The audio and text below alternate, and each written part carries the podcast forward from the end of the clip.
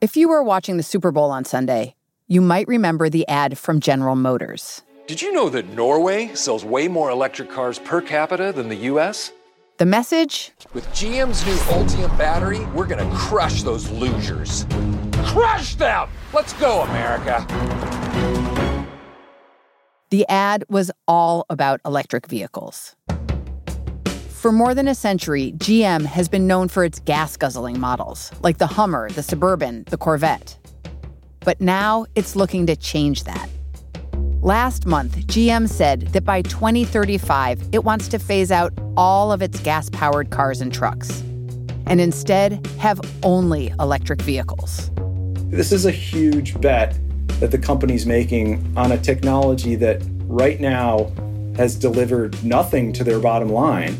There's a lot of skepticism about whether or not GM can pull this off.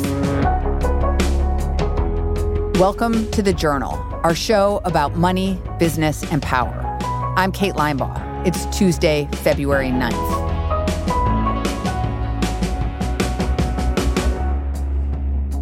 Coming up on the show, how GM decided to go all in on electric vehicles.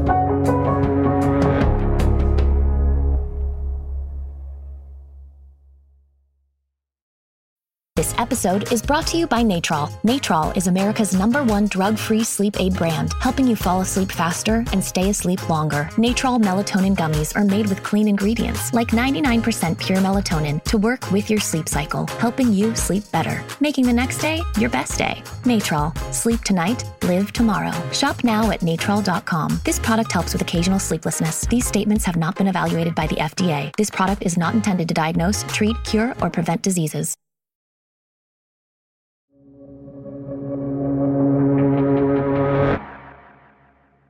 Our colleague Mike Colias covers GM, and he says the company's shift toward electric vehicles began around five years ago when the company started feeling the heat from an upstart competitor, Tesla. So, Tesla had been around for a few years, but Detroit executives weren't really taking the company all that seriously. But Tesla started selling a lot of cars, and, and it was a stylish vehicle it had a huge performance element to it, which a lot of people didn't really think about when they thought about electric cars. But you know, there was these Teslas that came out and would go zero to sixty in, in three seconds, and you know, f- faster than a Corvette, and that really got people's attention. And alongside of that, you see Tesla's valuation rising. You see investor interest in these areas like autonomous vehicles and electric vehicles. This was frustrating for GM Tesla was grabbing all the investor attention, but it wasn't making any money. Meanwhile, GM was making loads of money, but it wasn't getting any attention.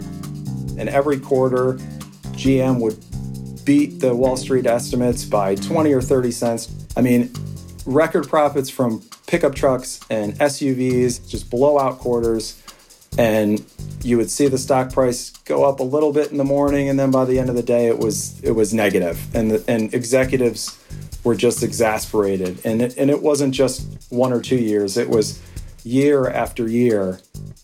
And Tesla wasn't the only new competitor GM had to worry about. You could really kind of look at it as all of Silicon Valley's biggest players are descending on the auto space. Google's Waymo division is considered the leader in driverless cars also around that same time, you had Apple and, and Google's Android coming into the cars. Amazon has Alexa in the car now, and General Motors and the other traditional car makers have to figure out how to stay relevant in that landscape. For GM, this was a scary situation. It had already tried to make electric cars, but sales had never taken off. If you go back to the 90s, they came out with a car called the EV1. The EV1 cars leaving this plant today are the symbolic link between all of the technology advances of the past hundred years and all the possibilities that lie ahead in the next hundred years. It was this kind of futuristic looking, a bit dumpy looking, fully battery powered car. They made made it in the hundreds, maybe a little bit more than a thousand. It became a movie? Yeah, interestingly, that spawned the documentary Who Killed the Electric Car. Today, there is a feeling of loss. as we unplug the EV1. well, that's the irony is that they were kind of out front with trying to make an electric car, and then they killed it. After the EV1, GM tried again and again to launch other electric and hybrid cars, like the Volt and then the Bolt. But none of these sold as well as Tesla's. GM knew that it would need a fresh approach to compete with Tesla. So in 2015, a year before the launch of the Bolt, CEO Mary Barra took her team to Silicon Valley. She's a Stanford MBA. She's spent a lot of time out in Silicon Valley. She's interested in the culture. She talks to business leaders out there, and she took her senior leadership team. They spent a week out there. They set up shop at Kleiner Perkins, a VC firm. They went and met with Google executives. They sat down with Tim Cook for an hour or two. And one executive described to me the discussions were all around disruption. The GM team was there from Detroit trying to figure out what it was like to not only disrupt entire markets, but to disrupt themselves as companies. You know, Apple was a completely different company than it was 15 or 20 years ago. And so they wanted insight into that.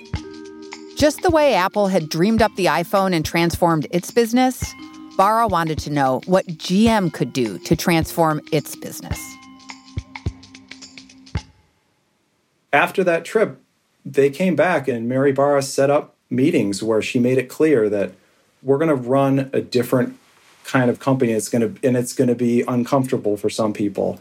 You know she kicked off this idea of disruption. That's when she started saying you know we're disrupting ourselves. So after that trip how did gm's strategy change? What did gm do to disrupt itself?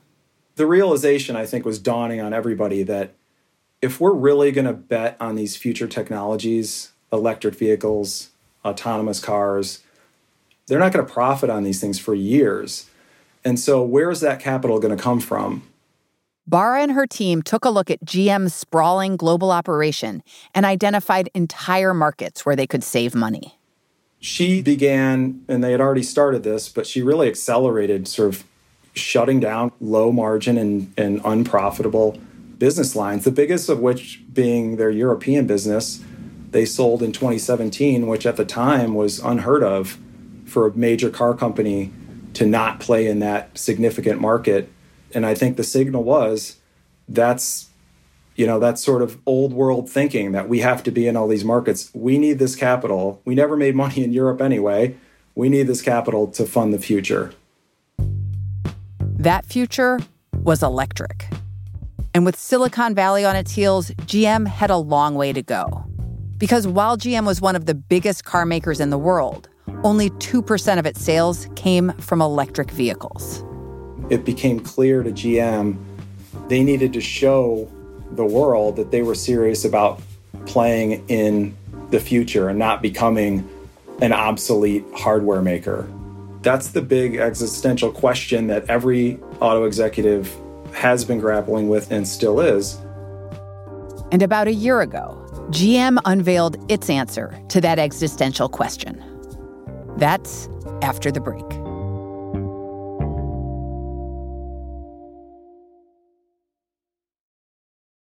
This episode is brought to you by Canva. It's time to ditch your old presentation programs at work and try Canva presentations instead. It'll help you create stunning slides in no time. No design experience needed. Just start with one of the designer made templates or generate something in seconds with AI. Then polish it up and get ready to wow your audience. It's that easy. Nail your next work presentation with Canva Presentations at canva.com. Designed for work. Tap the banner to learn more. What does it mean to be rich? Maybe it's less about reaching a magic number and more about discovering the magic in life. At Edward Jones, our dedicated financial advisors are the people you can count on for financial strategies that help support a life you love. Because the key to being rich is knowing what counts. Learn more about our comprehensive approach to planning at edwardjones.com slash find your rich. Edward Jones, member SIPC.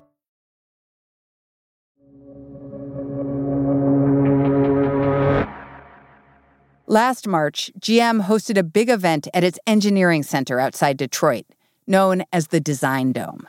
This is days before society shuts down from the coronavirus, and GM had been billing its EV Day. Well, good afternoon, and thanks for joining us for an in depth look at our electric vehicle technologies and upcoming products. And they invited analysts and dealers from all over the country to come to this design dome and check out all their new models. So, now let's turn to why we are here today. We will demonstrate our EV capabilities and our holistic. We walked in, and on this day, it was actual in the flesh vehicles, everything from giant pickup trucks and SUVs to these sporty Cadillac models to a sort of mundane Buick SUV. These weren't early prototypes, they were fully designed cars, and they were all electric. And I mean, you have to understand in the car business, car companies do not they don't talk about future products they don't show you anything and for them to show what's coming 3 or 4 years away was just completely unheard of i think it was a real sign that mary barra and her team wanted so badly to let people know that they were all in on EVs since then, GM has committed billions of dollars to its electric program and is targeting sales of about 1 million electric vehicles in five years. But Tesla already has a huge lead on GM. It sold half a million vehicles last year, and it's worth more than 10 times what GM is. So last month, GM doubled down and said it wants to phase out all of its gas powered vehicles by 2035. Why put a date on it, 2035? Mary Barra and her team feel like if we set a date out there, it can create some momentum. They're the biggest car company in the country, one of the biggest in the world.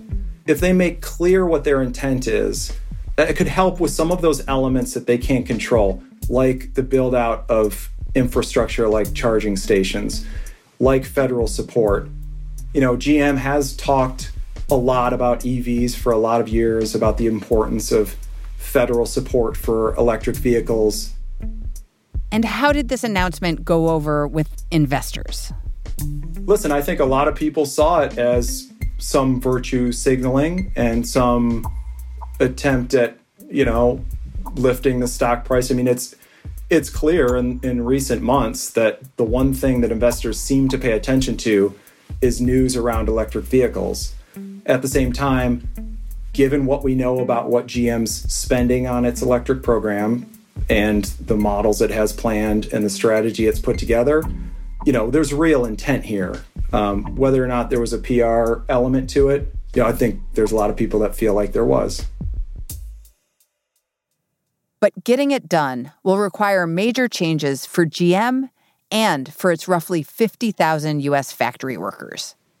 Electrics take a lot less manpower to put together. 30% fewer people.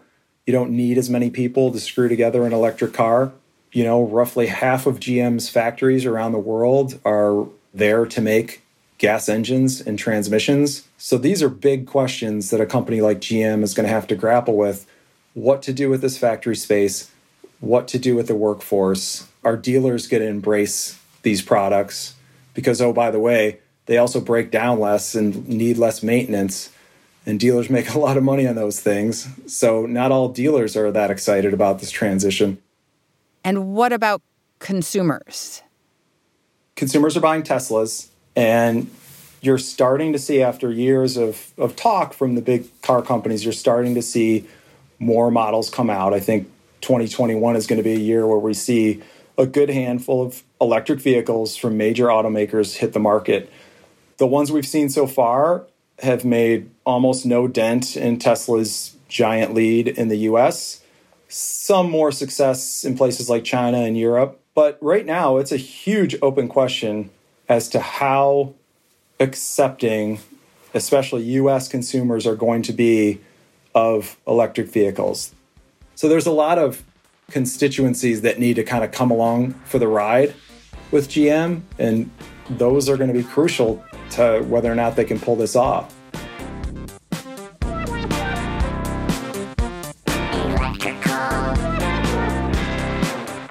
That's all for today, Tuesday, February 9th. The Journal is a co production of Gimlet and the Wall Street Journal. Special thanks to Bobby Lord for music in today's show. If you like the show, follow us on Spotify or wherever you get your podcasts. We're out every weekday afternoon. Thanks for listening. See you tomorrow.